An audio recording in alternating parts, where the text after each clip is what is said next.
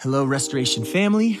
Welcome to another week of teaching as we continue to dive into the practice of forgiveness. Today is week three, and we are diving into the first part of what it looks like to forgive others. And this week is called Forgiving is Absorbing. I am absolutely in love with the story of Joseph and just all of the things that he navigated and endured and how God was so faithful. And so, man, I really hope that you feel absolutely encouraged as you navigate this with us. And um, yeah, I'm going to turn it over to Landon Myers, who's going to be doing the teaching. Thanks for uh, joining us this morning. As Jeremy said, if you're new, uh, my name's Landon, and I'm thankful to get to be one of the uh, team members here with Restoration Church and we are on our third week in the middle of uh, what we call a forgiveness practice. And what we mean by that is, is this we believe that the only person who is trustworthy always, no matter the moment, as in in every moment, is Jesus. Not a spouse, not a friend, not a parent, no one else can claim that title of trustworthy always but Jesus. And so we believe that and we want to live into that. We take it seriously. What that means is that we want to practice the way of Jesus. I think sometimes we maybe pretend that Christianity, that following Jesus is easier than it actually is. He never promised that it would be easy, and I think it actually takes and requires practice. And one of the things that he calls us to do is forgive and that's really hard. And so we're spending the entire month of February in what we call this forgiveness practice. We're talking about it on Sundays. And then we believe that forgiveness goes, or excuse me, practice is better with a team. And so we have groups that are meeting throughout the week to figure out how to do this and, and what it looks like. And so um, please continue to be praying for the people that are in those groups. We're excited to see how God works and transforms and, and moves in this time. Uh, this morning's going to be a little bit different. I want to give you kind of just a, a warning up front. And, and this is why my job, or any of us, what we're doing on a Sunday, the, the whole purpose is to present who God is. Nothing else matters but who God is. And there's different ways to go about that. We often are going to read through a specific scripture and break it down and learn a new phrase or cultural context or whatever it might be. But sometimes the only way to really grasp who God is is to see the repetition and the patterns of his character in relationship with his people over time. And so it's great to wake up and do a devotional, or we come here and we break Mark down a little by little over like two years. But sometimes we just have to read a more significant chunk of the scriptures to see the patterns of who God is. And so this morning we're going to do that. And up front, here's the, the reality for you this morning. We're going to read a lot of the Bible, um, kind of from Genesis 37 to 50 ish. Um, and so this is what's going to happen. You're going to get out of this morning what you put in. If you want to kind of check out and go too much reading, well, then you're not going to get anything out of it. However, if you're willing to really engage with us this morning and go on this journey to see the pattern of who God is and how he relates to his people, in this case, it's the account of Joseph, I think you'll be blessed by that. I think you'll leave with a deeper understanding and conviction and connection to who God is. And so I encourage you to dive in uh, with us in that. I read a quote about six months ago by, by Tim Keller on forgiveness, and it says this You cannot forgive somebody without absorbing the cost. Either that person pays for it or you do. On the cross, God didn't just forgive us, He paid the cost Himself when I read that, it, it, really resonated, and this is why. So often we bring up this, this topic of forgiveness, and I feel like it just lives in this ethereal world. And you go, okay, I just say those words, I forgive you, and then it'll all be better. Well, we can try that, and it just doesn't work. We can wonder, how, how do we actually forgive? And this resonates because it makes sense. We've, throughout this series, used this definition for forgiveness that forgiveness is releasing myself and my offender from the responsibility of bringing about justice and instead trusting Jesus to handle it. Well, in order to release myself and the offender, what we actually have to do is absorb the pain and the cost. And we see Joseph do that. So we're going to dive into uh, what that looks like today. Another way to put it is this forgiveness is not just releasing the right to pay back who has hurt you, it is also absorbing the cost through the power of the Spirit. And the Spirit's power in this is going to be essential, and we'll, we'll see that this morning. Um, so let's go ahead and dive in. We'll be in, begin in Genesis chapter 37, uh, verse 1. We read this. Jacob lived in the land where his father had stayed, the land of Canaan. These are the family records of Jacob. At 17 years of age, Joseph tended sheep with his brothers. The young man was working with the sons of Bilhah and Zilpah, his father's wives, and he brought a bad report about them to their father. Now, Israel, which is another name for Jacob, this is his father, loved Joseph more than his other sons because Joseph was a son born to him in his old age. We have some favoritism going on here, and so, as you can imagine, that's going to stir up some conflict. And he made a robe of many colors for him. The, the colors thing seems weird to us, but in a culture where you couldn't just go to the local store to buy the. Uh, clothes you wanted and whatever color you wanted, like color was hard to come by. And so if you had clothing that was colorful, it meant you were wealthy. It was a, a symbol of honor. And so for Joseph's father to give him this signified that he was more important to Joseph than any of the others. When his brothers saw that their father loved him more than all his brothers, they hated him and could not bring themselves to speak peaceably to him. Then Joseph had a dream when he told it to his brothers, they hated him even more. He said to them, Listen to this dream I had. There we were, binding sheaves of grain in the field. Suddenly mine stood up, and yours gathered around it and bowed down to me. Are you really going to reign over us? His brothers asked him. Are you really going to rule us? If you have siblings, can you fathom one of them telling you your future in this way? I left that out when my sister was at our first gathering. so they hated him even more because of his dream and what he had said. Then he had another dream and told it to his brothers. Look, he said, I had another dream, and this time the sun, the moon, and 11 stars, which he has 11 brothers, were bowing down to me. He told his father and brothers, but his father rebuked him. What kind of dream is this that you had? He said. Are your mother and brothers and I going to come and bow down to the ground before you? And the answer to that question was yes. They didn't know it yet.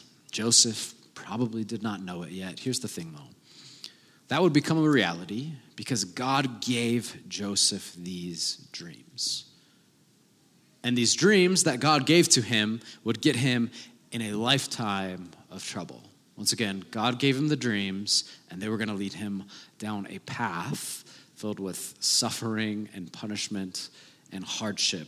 And we'll, see that in just a moment. Joseph, being kind of loved the most, he's not having to do the hardest work of the land. His brothers are out shepherding and, tending to the flocks, and his dad says, Hey, go check on them, do a, do a checkup for me. And they spot him as he's coming to, to check on them. And you can imagine some of the animosity, maybe, that they're feeling after their days of hard work in the land when they see their brother wearing his uh, fancy robe.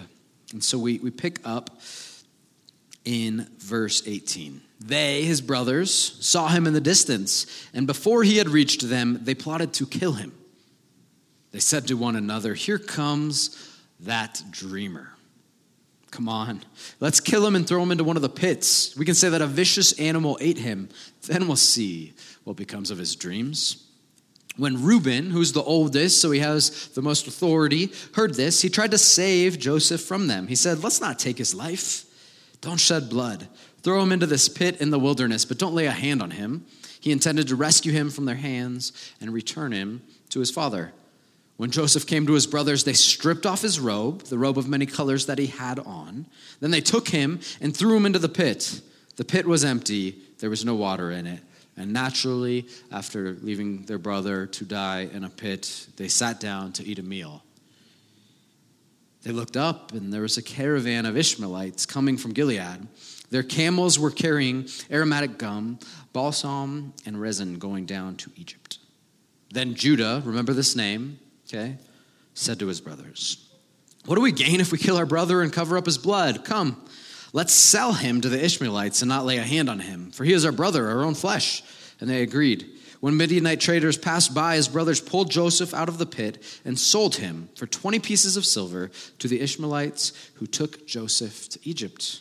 When Reuben, not the lunch, returned to the pit, but remember this name because it's going to be important, and saw that Joseph was not there, he tore his clothes. He went back to his brothers and said, The boy is gone. What am I going to do? So they took Joseph's robe, slaughtered a young goat, and dipped the robe in its blood. They sent the robe of many colors to their father and said, We found this. Examine it. Is it your son's robe or not? And Jacob mourns the death of his son, and he weeps, and he's never going to be the same. Other people's sin caused Joseph pain and suffering and hardship. And now he's not been killed, but he's been sold into slavery. He's delivered to Egypt. He's purchased there.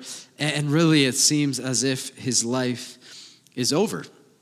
All because of other people's sin, because God gave him some dreams. But, but then we, we see something unique beginning in chapter 39 and it's going to be really important. We'll start to see this pattern developed. I'll begin reading in verse 1. Now, Joseph had been taken to Egypt. An Egyptian named Potiphar, an officer of Pharaoh, and the captain of the guard bought him from the Ishmaelites who had brought him there. Here's the, the four keywords for this morning the Lord was with. He's been sold into slavery, likely abused and beaten and all kinds of things along the, the path to get there. He's sold, and then we read, the Lord was with Joseph. And he became a successful man, serving in the household of his Egyptian master. When his master saw, here we go again, that the Lord was with him, and in case we aren't recognizing, that the Lord made everything he did successful, Joseph found favor in his master's sight and became his personal attendant. Potiphar also put him in charge of his household and placed all that he owned under his authority.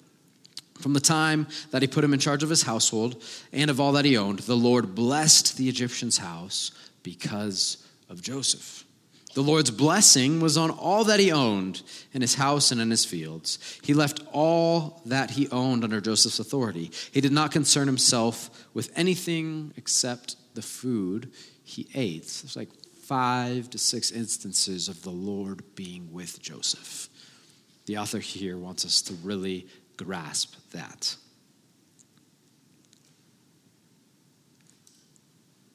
Pain, hardship, suffering, because God gave him some dreams, and then because of other people's sin, but God is with him. You think that's good? And then we continue uh, to, to read about one of the stories that if you grew up in church, you probably heard a lot in like Sunday school or youth group, and we'll, which is ironic because it's kind of explicit, but we'll read it here. It says, Now Joseph was well built and handsome. After some time, his master's wife looked longingly at Joseph and said, Sleep with me. She didn't think it was going to be very complicated. She just thought she'd make the offer, he'd say yes, it'd be good to go. And it didn't work out that way. In verse 8, he refused. Look, he said to his master's wife, With me, here my master does not concern himself with anything in his house, and he has put all that he owns under my authority. No one in this house is greater than I am. He has withheld nothing from me except you, because you are his wife. So how could I do such a great evil and sin against God? He does the right thing. He cares for his master, he honors him, he makes the moral choice. Although she spoke to Joseph day after day, he refused to go to bed with her. Now, one day he went into the house to do his work, and none of the household servants were there. She's going to get a little bit more intentional with her plan. She grabbed him by his garment and said, Sleep with me. But leaving his garment in her hand, he escaped and ran outside. Now, that's like the classic verse, right?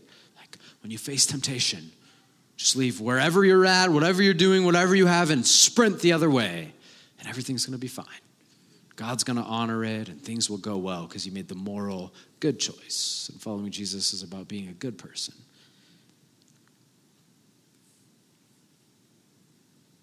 Verse 13, though.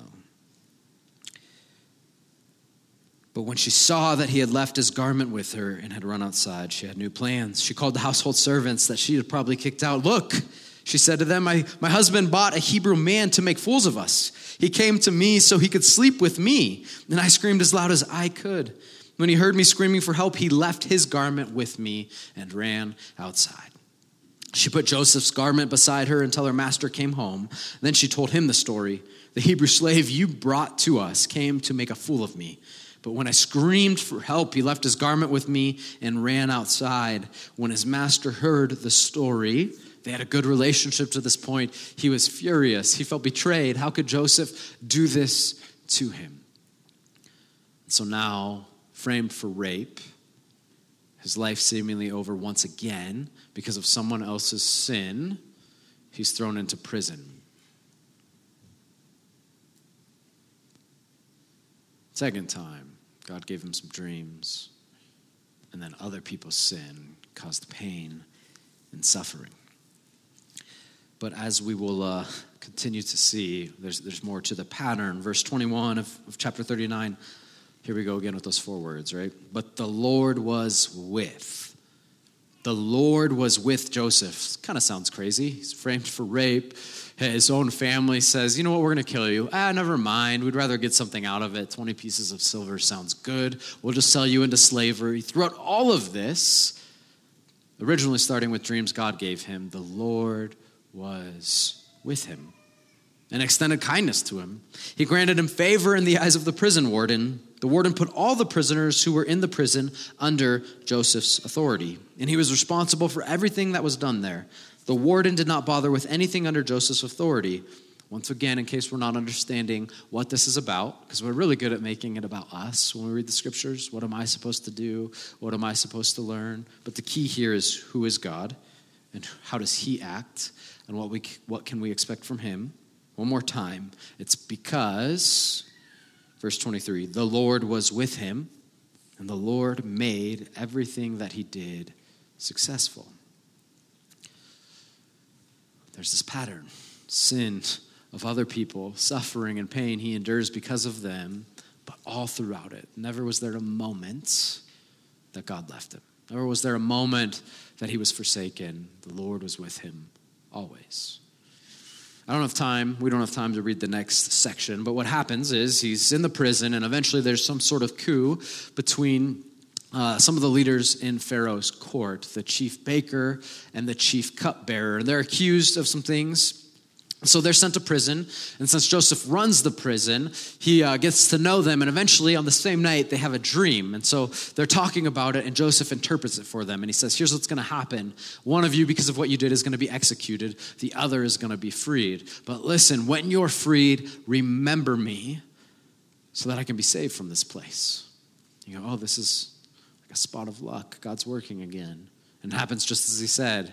Pharaoh calls them both. They're kind of put on this trial. One is executed and one is freed. But what happens? He forgets Joseph. For how long? Two years. About 730 days, 17,520 hours. After all that's happened to him, framed for rape, sold into slavery, beaten, all of this. And now he's sitting in prison. You ever experienced when someone wrongs you deeply and the last thing you want to do is think about it? So maybe you try to distract yourself, or you take on a new venture, you pursue something good, or maybe you engage in something bad just to, to not have to think about it. Then you're left with time. And anytime you're left with time and you start swimming in your own thoughts, it just keeps coming back. 17,000 hours. That's a long time in a prison to be thinking about all that was happening, all that happened. To remember his brothers and the anger he must feel, the betrayal. How about being angry at God for the dreams he'd been given that started all this? Potiphar's wife for framing him, and he just sits there thinking and thinking and thinking. Finally, after those 17,000 hours, Pharaoh has a dream and he asks people to interpret it, and nobody can. And so finally, excuse me, in that moment, the cupbearer finally remembers, oh, yeah, there's this guy I was supposed to remember two years ago. He can probably tell you your dream. And so they, they summon uh, Joseph to uh, speak to Pharaoh. We read in chapter 41, verse 14. Pharaoh sent for Joseph, and they quickly brought him from the dungeon. He shaved, changed his clothes, and went to Pharaoh. Pharaoh said to Joseph, I have had a dream, and no one can interpret it, but I have heard it said about you that you can hear a dream and interpret it. This next line is one of the most important things we're going to talk about today.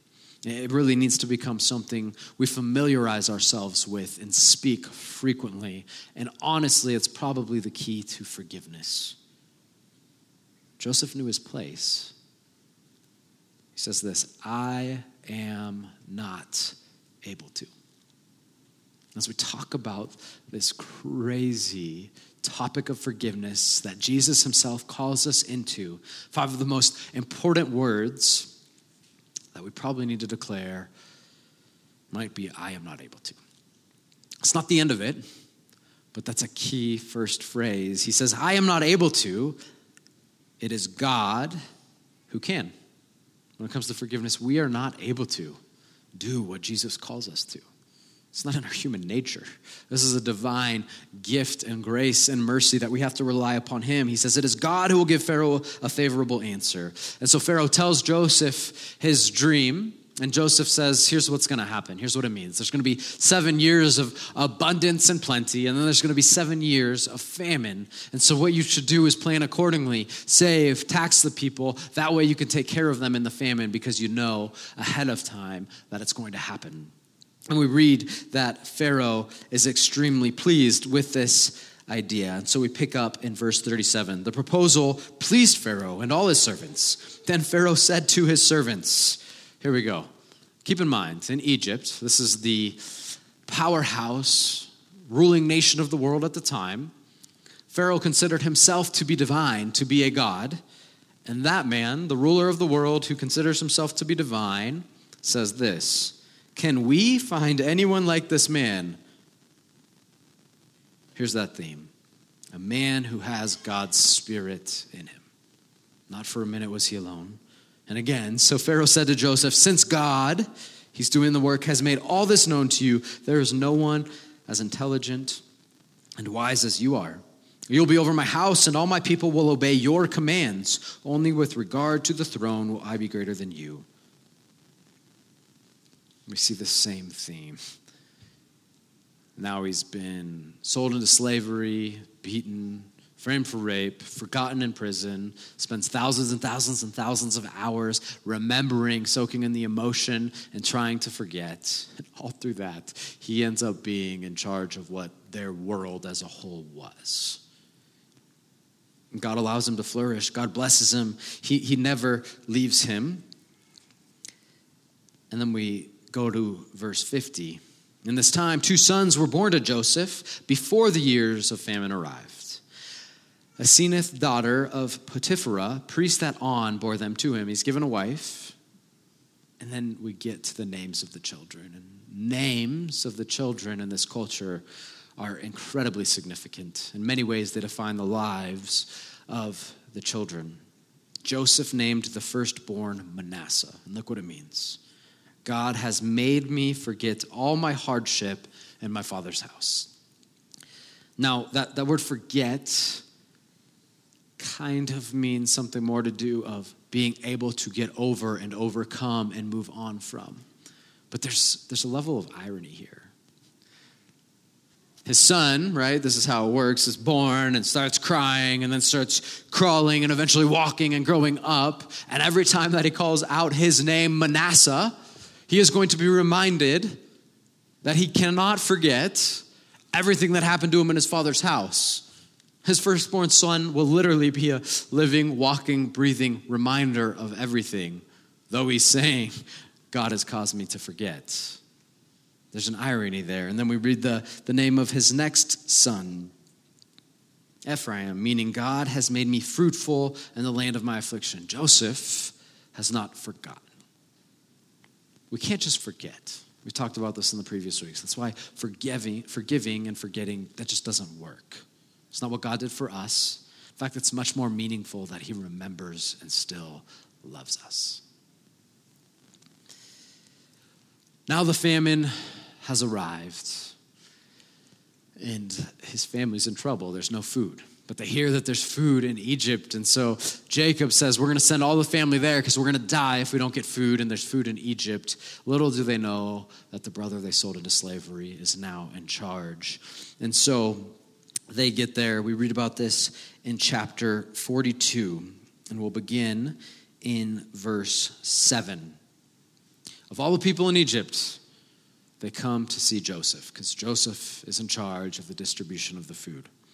When Joseph saw his brothers, can you imagine that? After all these years, after all he's been through, another day, there's people coming for food all the time. He's named his son in an attempt to just get over and get past what has happened. And then he's sitting there, probably in some fancy royal chair, and then his brothers walk in. When Joseph saw his brothers, he recognized them he did what you would expect. He treated them like strangers and spoke harshly to them. Where do you come from? He asked. From the land of Canaan to buy food, they replied. Although Joseph recognized his brothers, they did not recognize him. Joseph remembered his dreams about them and said to them, Can you imagine the emotion as you start to remember after all these years? He's tried to forget, but he remembers.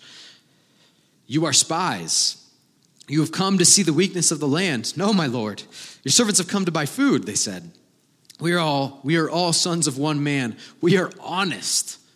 What do you think he felt? What do you think he felt when they are telling him that they are honest? Your servants are not spies. No, he said to them, You have come to see the weakness of the land. But they replied, We, your servants, were 12 brothers the sons of one man in the land of Canaan. The youngest is now with our father, and one is no longer living. Now they're telling him about him. Then Joseph said to them, I have spoken, you are spies. Can you imagine this wrestling match emotionally? And, this, and he's deciding, here's my opportunity to finally get back. He goes, This is how you'll be tested. As surely as Pharaoh lives, you will not leave this place until your youngest brother comes here. Send one from among you to get your brother. The rest of you will be imprisoned so that your words can be tested to see if they are true. He says, You say you are honest. We'll see, because I know better. If they are not, then as surely as Pharaoh lives, you are spies. And he probably thought he would get a lot of joy out of these three days. So Joseph, in verse 17, imprisoned them together for three days. On the third day, Joseph said to them, I fear God. Do this and you will live. If you are honest, as one more reminder. Let one of you be confined to the guardhouse, while the rest of you go and take grain to relieve the hunger of your households. Bring your youngest brother to me so that your words can be confirmed. Then you won't die. And they consented to this. Now, listen, they know what they did. In verse 21, they say to each other, Obviously, we're being punished for what we did to our brother. We saw his deep distress. Here's another emotional cue when he pleaded with us. That's what Joseph's remembering being in the pit as his brothers ate their lunch and pleading for his life, and then being sold into slavery, and then working his way up, and then being framed for rape, and then going to prison, and all the time God is with him, and then he's forgotten. And then here's this moment after he names his son God has allowed me to forget, and it all comes rushing back. He can't escape what has happened. We can't escape. No matter the things we turn to, no matter how fast we run or try to hide from the things that have happened in our lives, often caused, sometimes by our own sin, but often by other people's sin. They're not things that can be escaped. We saw his deep distress when he pleaded with us, but we would not listen. That is why this trouble has come to us. Remember Reuben. But Reuben replied, Didn't I tell you not to harm the boy? But you wouldn't listen. Now we must account for his blood. They did not realize that Joseph understood them. He's sitting there listening to all of this in his own language because there was an interpreter between them. He turned away from them and he wept. Little by little, he's absorbing this pain. Then he turned back and spoke to them. He took Simeon. Simeon is the second oldest brother. Reuben's the oldest. Reuben tried to save him. That means Simeon holds, bears the weight of the most fault in this moment. He took Simeon from them and had him bound before their eyes. I think that's intentional language. He's trying to get back at them, and in particular, the one who was most at fault. Joseph then gave orders to fill their containers with grain, return each man's money to his sack, and give them provisions for the journey. And that's what happened. They go back, one less brother. And they go and they tell their dad, hey, this is what happened. Simeon's no longer with us. We saw this man. He said, we have to leave one there. We left Simeon. He bound him. And the only way we'll see him again is if we bring our youngest brother, who is now Jacob's prized possession. Jacob says, no, we're not doing that.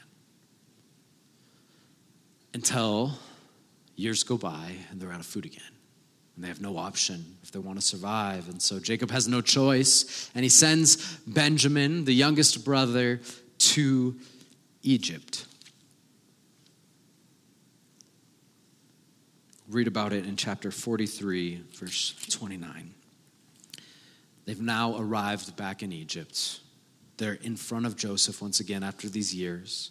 More time to soak in the hurt and the pain when he looked up and saw his brother Benjamin, his mother's son.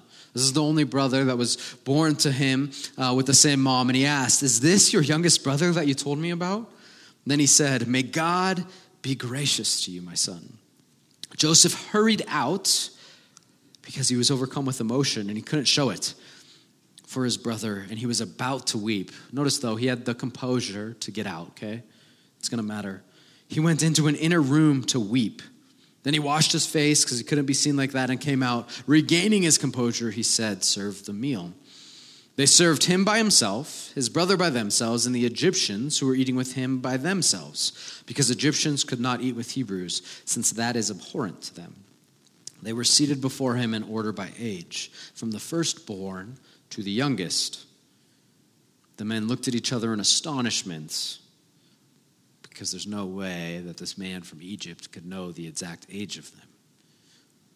Portions were served to them from Joseph's table, and Benjamin's portion was five times larger than any of theirs. Does that sound familiar? All of a sudden, his brother, his true brother, his full brother, receives five times more. He is the favored one in this dinner. And it doesn't tell us why exactly Joseph does this, but it seems as if he might be trying to incite the other brothers to do something again. To once again, as they did with him, be angry and take it out upon Benjamin, though it wasn't his fault. That way, though justice was not available for him, maybe he could provide the justice on his behalf and his brothers in this moment. Nothing happens, though. They have this feast, and then Joseph lets them go. And he gives them all their money back. He gives them food. They think they're off the hook. Simeon's released, and they start the journey back, except for one little detail. Joseph, having been framed, decides his next move and his plan for justice. Because it's very clear at this point, right? He's not released himself from the responsibility of bringing about justice, he's working on it. And he's certainly not released them from the responsibility of restoration, restitution, and justice. He's working on that. So he puts his own cup. This is a symbol, it's not like a cup we have. The cup that symbolizes who he is and his position and his honor. You could probably equate it something to like his coat of many colors. It was a picture of his status. And he places it in Benjamin's bag without Benjamin knowing. And they start on their journey. And then Joseph sends his servant to catch them, tells him what to do, and he says, Hey, something's missing. You've stolen my master's cup. And they said, No, we haven't. We're honest men. They're sure of it because none of them have stolen anything. He says, Okay, well, let me check your bags and you'll be good to go. One by one by one, they check until they get to Benjamin. And there it is. And so they're forced to return. And we read about it in chapter 44, beginning in verse 14. When Judah and his brothers reached Joseph's house, he was still there. They promised to become his slaves if they had indeed taken something, and there it is. Now you remember, Judah is the one who sold him into slavery. They fell to the ground before him, and this vision has been fulfilled What is this you have done? Joseph is speaking probably of multiple things in this moment. What is this you have done? Joseph said to them. Didn't you know that a man like me could uncover the truth by divination? By his own power, on his own effort, he's still trying to bring about this justice, to deal with this thing that he cannot escape, even though he's named his children uh, accordingly in an effort to do so. And Judah replies, What can we say to my Lord? How can we plead? How can we justify ourselves? And Joseph is probably thinking, You have no idea, but I'll take care of this justice thing. God has exposed your servant's iniquity. We are now my Lord's slaves, both we and the one in whose possession the cup was found. Then Joseph said, I swear that I will not do this. The man in whose possession the cup was found will be my slave. The rest of you can go in peace to your father. I'm going to read this next section in its entirety. And as I do, I want you to kind of like feel the culmination of this. Listen to the emotion, to the implications as Judah speaks as the one who had sold Joseph into slavery, which then led to Potiphar's house where he's framed for rape, which then leads to prison where he's forgotten, which then leads to this moment where he tried to forget, and these memories chase him. But Judah approached Joseph and said, Sir, please let your servant speak personally to my Lord. Do not be angry with your servant. Can you imagine? Can you imagine after all of that, he comes up and says, Do not be angry. For you are like Pharaoh. My Lord asked the servants, Do you have a father or a brother? And we answered, My Lord, we have an elderly father and a younger brother, the child of his old age. The boy's, bo- the boy's father, brother, excuse me, is dead. Again, speaking of Joseph to Joseph. He's the only one of his mother's sons left, and his father loves him. Then you said to your servants, Bring him to me so that I can see him. But we said to my Lord, The boy cannot leave his father. If he were to leave, his father would die. Then you said to your servants, If your younger brother does not come down with you, you will not see me again. Again, we go into this moment, and here's Judah having this conversation, conversation with just Joseph. And he's already wept multiple times, and he's had the composure to go and hide it. And you can almost feel the tears welling up. Once again, the release that's going to happen. He said, This is what happened when we went back to your servant, my father. We reported your words to him. But our father said, Go again and buy us some food. We told him, We cannot go down unless our younger brother goes with us. So if our younger brother is not with us, we cannot see the man. Your servant, my father, said to us, You know that my wife bore me two sons. One left I said that he must have been torn to pieces, and I have never seen him again. If you also take this one from me, and anything happens to him, you will bring my gray hairs down to Sheol in sorrow.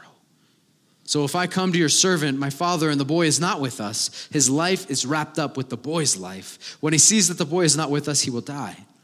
Then your servants will have brought the gray hairs of your servant, our father, down to Sheol in sorrow. Your servant became accountable to my father for the boy, saying, If I do not return him to you, I will always bear the guilt for sinning against you, my father. And he pleads with Joseph, Please let your servant remain here as my Lord's slave in place of the boy. Let him go back with his brothers. For how can I go back to my father without the boy? I could not bear to see the grief that would overwhelm my father. Now, to this point, Joseph has been toying with the idea and dabbling with bringing about justice. He's still holding on to that responsibility for himself and for his brothers. And there's been this wrestling match of what he's going to do.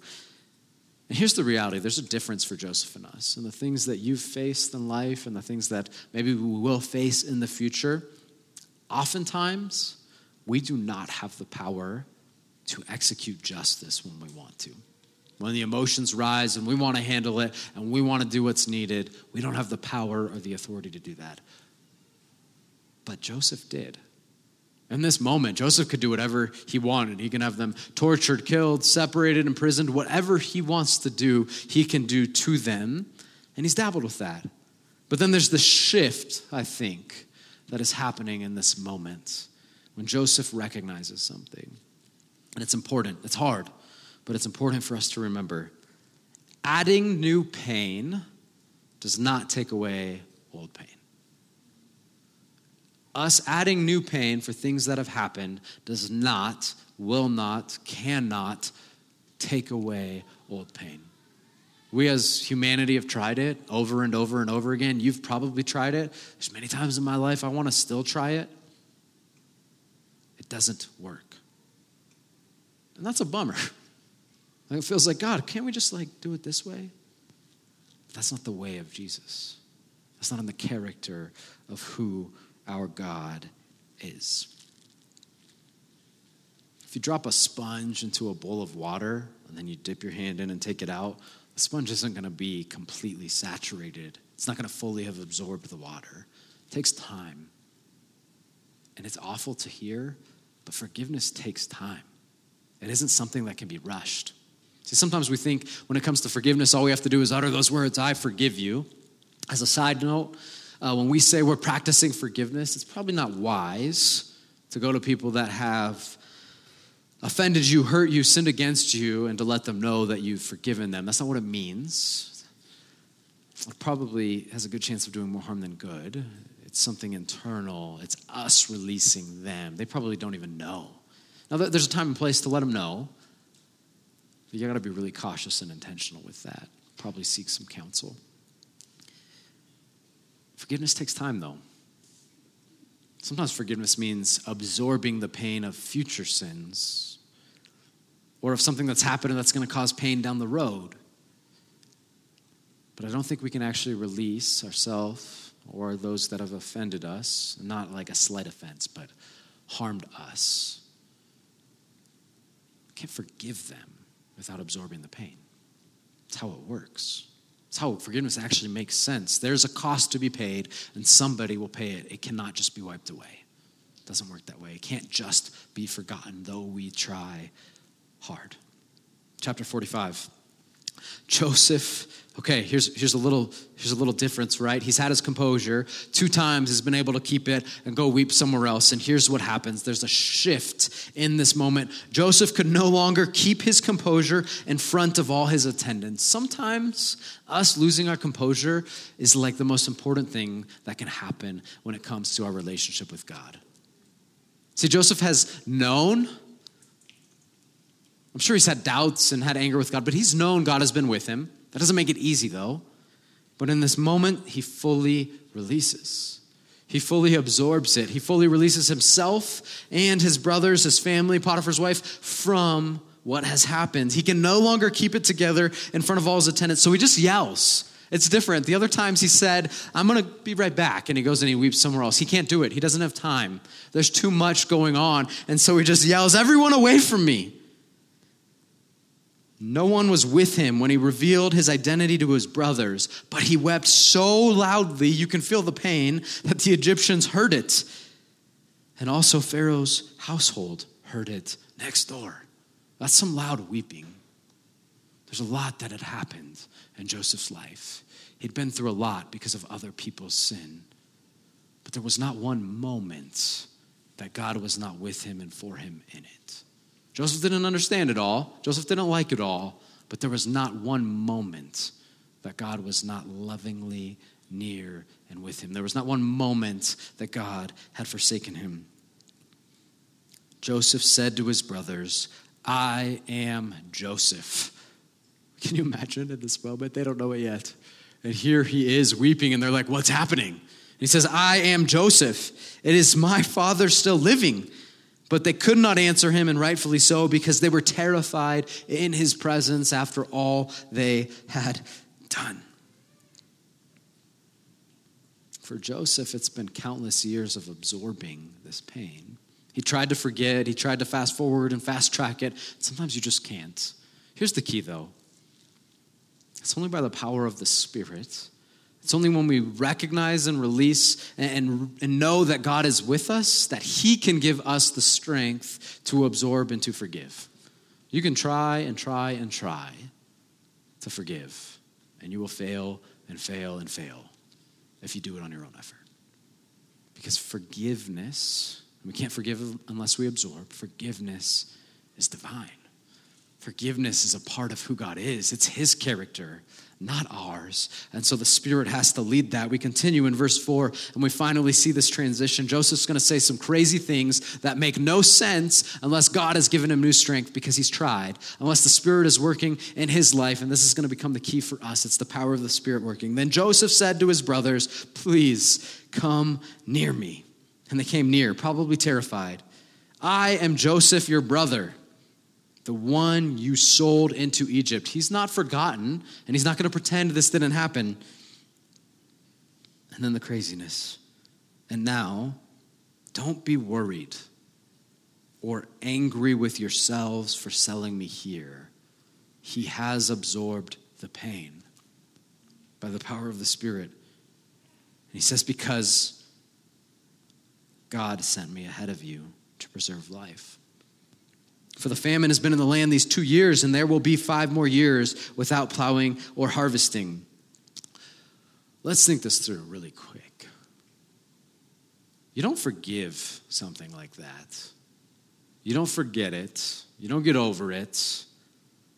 Just one of those things, let, let alone being having your brothers have the intent to kill you, selling you into slavery, being framed as a rapist, forgotten in prison. You, that doesn't happen unless God does it in us.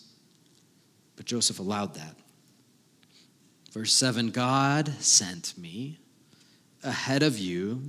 We can also recognize God was never away from him. The scriptures make that very clear in this account. God sent me ahead of you to establish you as a remnant with the land and to keep you alive by a great deliverance. Therefore, it is not you who had sent me here, but God. He has made me a father to Pharaoh, lord of his entire household, and ruler over all the land of Egypt. Return quickly to my father and say to him, This is what your son Joseph says God has made me lord of all Egypt. Come down to me without delay. And that happens. One key here Joseph and his family have this reconciliation. Jesus calls us to forgiveness, and there's the hope that there can be reconciliation.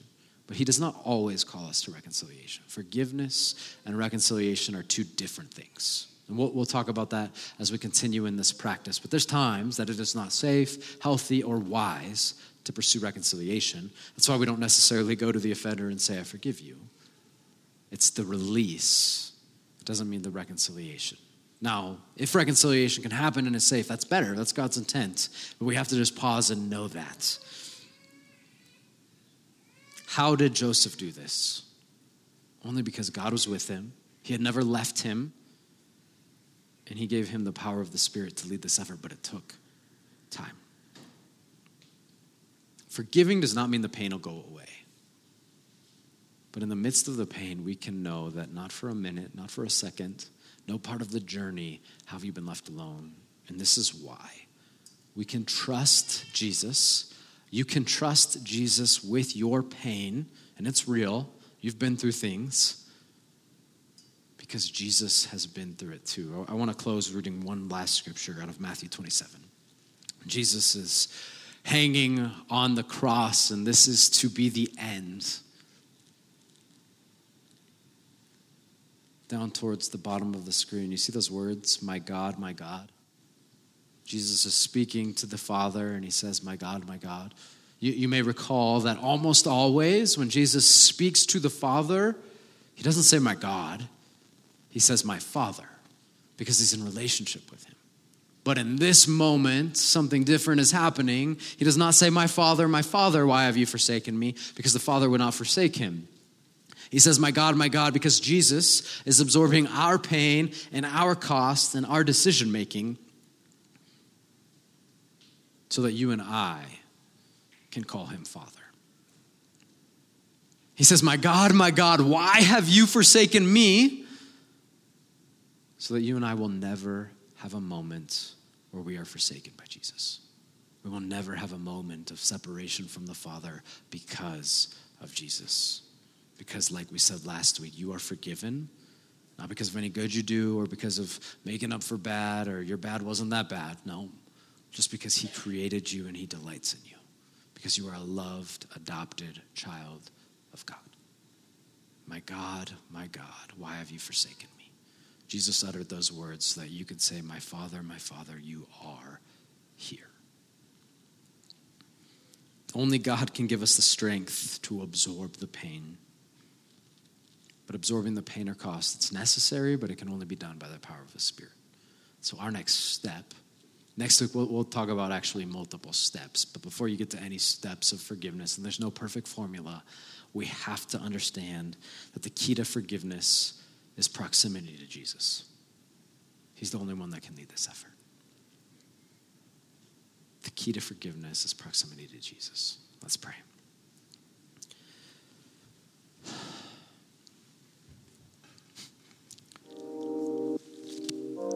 Father, we thank you for your love that we don't deserve. We thank you that you are good, that you want what's best for us, and that you know what's best for us, and that you are with us always. Allow us to know your love.